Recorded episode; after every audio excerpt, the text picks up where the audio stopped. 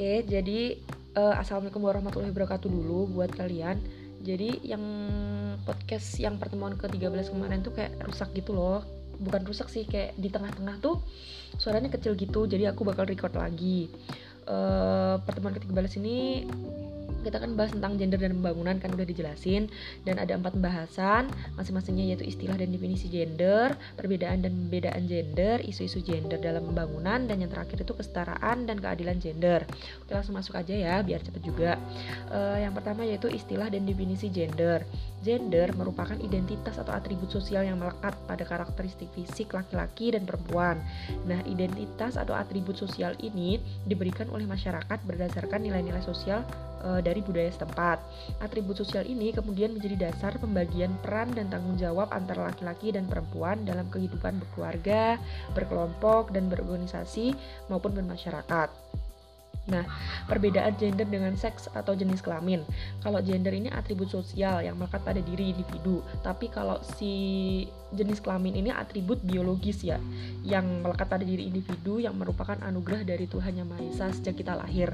Terus perbedaan-perbedaan yang lebih uh, spesifik lagi uh, bahwa si jenis kelamin ini uh, membedakan antara ciri fisik laki-laki dan perempuan Terus tapi kalau gender itu membedakan proses menjadi seorang perempuan dan menjadi seorang laki-laki, membedakan peranan seorang perempuan, struktur relasi seorang perempuan dan seorang laki-laki.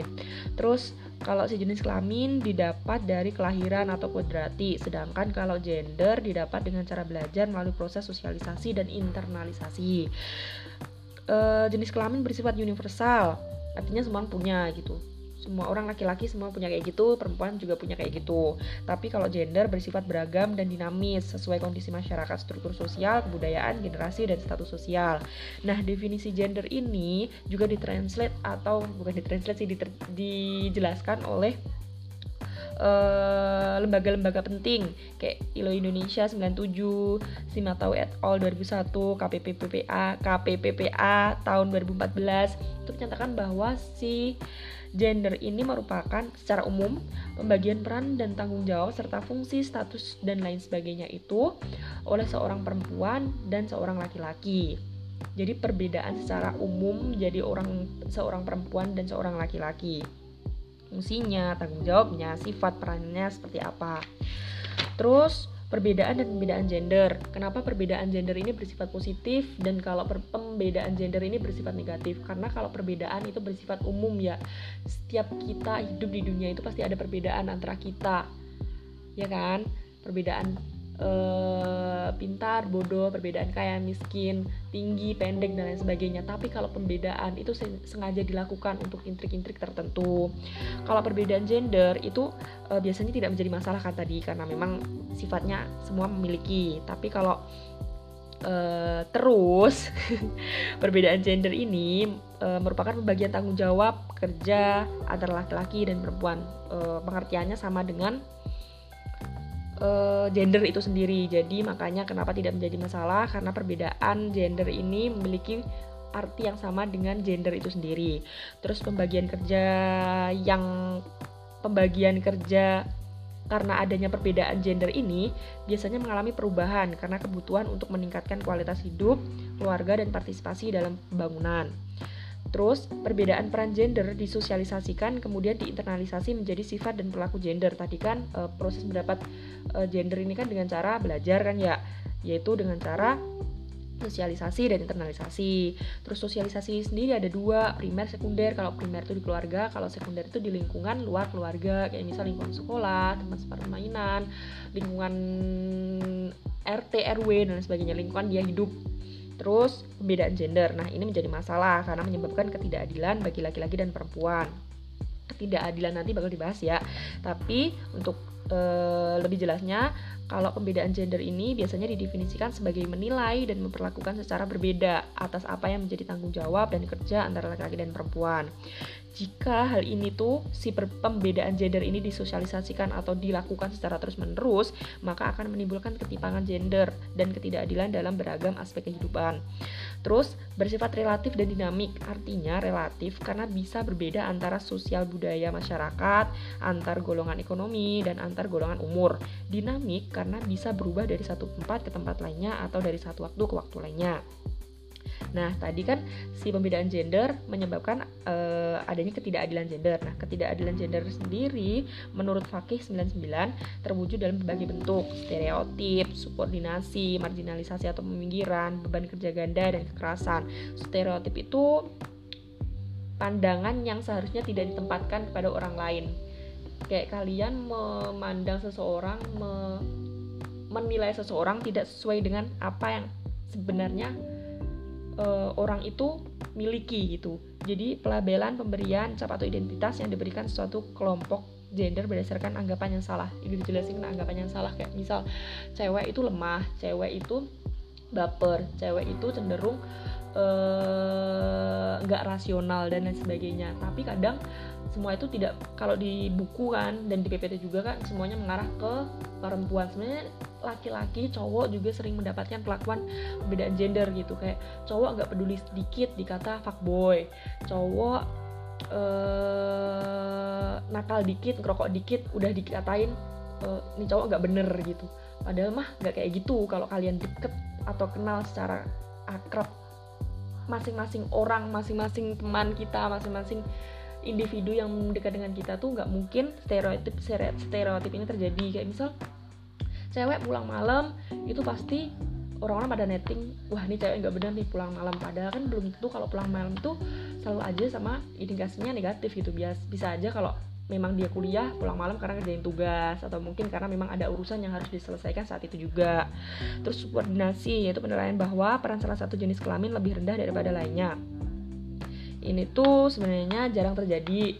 Ya uh, sebenarnya gimana ya? Kalian pernah ini kan lihat kepanitiaan? Kalau kepanitiaan tuh biasanya cewek ditempatin di subdivisi subdivisi yang uh, apa ya lumayan gampang dilakuin gitu loh. Kayak misal cewek jadi divisi acara atau mungkin cewek jadi divisi LO atau mungkin cewek jadi divisi kestari ya kan? Kestari.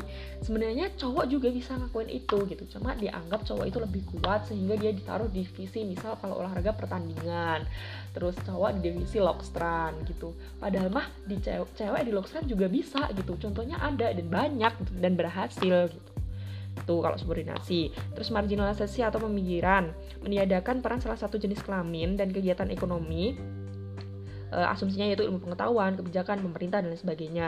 Sebenarnya ini sekarang kalau zaman sekarang itu jarang terjadi karena bisa dilihat zaman sekarang saja e, bagaimana pendapat seorang wanita atau perempuan tuh sangat diperhitungkan. Bagaimana kinerja seorang perempuan atau wanita tuh sangat dihargai. Bagaimana e, derajat seorang perempuan pendidikan seorang perempuan itu dijadikan titik bagaimana orang menilai seseorang gitu. Jadi menurutku si marginalisasi ini e, kurang terjadi jarang terjadi pada masa sekarang. Terus beban kerja ganda biasanya kalau dicontoh itu satu orang megang banyak pekerjaan gitu kan. Cuma kalau dicontoh kan selalu aja perempuan kan. Bisa aja laki-laki. Contoh gampangnya dah. Pokoknya kalau di panitiaan dah kepanitiaan aja dah. Atau enggak di kelas aja. Misal uh, di kelas aja komti. Nah komtinya ini ada kalian ada korwatnya sih? Korwat. Nah jadi fungsinya masing-masing kan ada kan komite sama korwat terus ada lagi sekretaris bendahara dan lain-lain sebagainya cuma apabila salah satu divisi aja misal sekretarisnya nggak jalan jadi otomatis bendahara yang harus ngehandle gitu otomatis si bendahara ini kan kerja ganda kan dia jadi sekretaris iya jadi bendahara iya terus apalagi kalau sekretaris nggak jalan, bendahara nggak jalan, otomatis komtinya juga kan yang ikut yang ikut turun andil buat nyelesain masalah yang ada di kelas itu. Terus kekerasan ini mencakup tindak kekerasan fisik dan non fisik kepada salah satu jenis kelamin. Bisa aja ke cowok ataupun ke cewek gitu. Terus isu dan gender isu gender dalam pembangunan. Jadi di sini isu gender dalam pembangunan tuh diberikan menjadi dua kalau di buku tuh. Pembangunan dalam artian nasional dan pembangunan dalam artian pertanian. Kalau pembangunan dalam artian nasional e, pembangunan sendiri artinya yaitu merupakan upaya terus-menerus yang dilakukan pemerintah bersama-sama dengan dunia usaha, masyarakat, dan perguruan tinggi untuk meningkatkan kualitas hidup manusia, baik laki-laki maupun perempuan dalam berbagai aspek kehidupan. Terus kalau isu gender di buku itu bisa kalian lihat di tabel 11.4 halaman 305 yang mana dalam data yang disajikan, angka harapan hidup perempuan ini selalu lebih tinggi dari laki-laki. Namun, angka melek huruf perempuan selalu lebih rendah daripada laki-laki walaupun keduanya memiliki peningkatan angka melek huruf berkaitan dengan lama sekolah. Eh, tar dulu. Jadi, si angka eh, harapan hidup ini perempuan lebih tinggi empat kali kalau nggak salah ya daripada laki-laki. Tapi angka melek hurufnya lebih tinggi laki-laki. Nah, angka melek huruf ini terjadi ternyata ketika diteliti lagi karena lama sekolah laki-laki itu kalau nggak salah lebih lama satu tahun daripada perempuan itu mengindikasikan uh, adanya perbedaan gender di sini. Terus isu gender dalam pembangunan pertanian antara lain cenderung bersumber pada pembahasan bahwa petani adalah seorang laki-laki, saklek dah. Terus pemilihan lahan per, uh, pemilikan kepemilikan lahan ya biasanya atas atas nama seorang laki-laki. Perempuan sebagai petani sering kali menjadi tidak tampak dalam kegiatan pembangunan pertanian.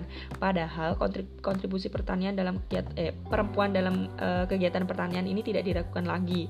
Aktivitas penjualan hingga pengelolaan keuangan rumah tangga lebih banyak dilakukan oleh keluarga dilakukan oleh keluarga maksudnya yang mengelola uh, lahan pertanian mereka tuh keluarga sendiri kayak istrinya, anaknya, terus sepupunya, terus uh, Pak D-nya, Pak Le-nya itu loh. Jadi satu keluarga gitu. Jadi cenderung nggak dibayar karena dianggap ya sama-sama keluarga ngapain dibayar gitu. Kalaupun panen ya dimakan aja bareng-bareng gitu.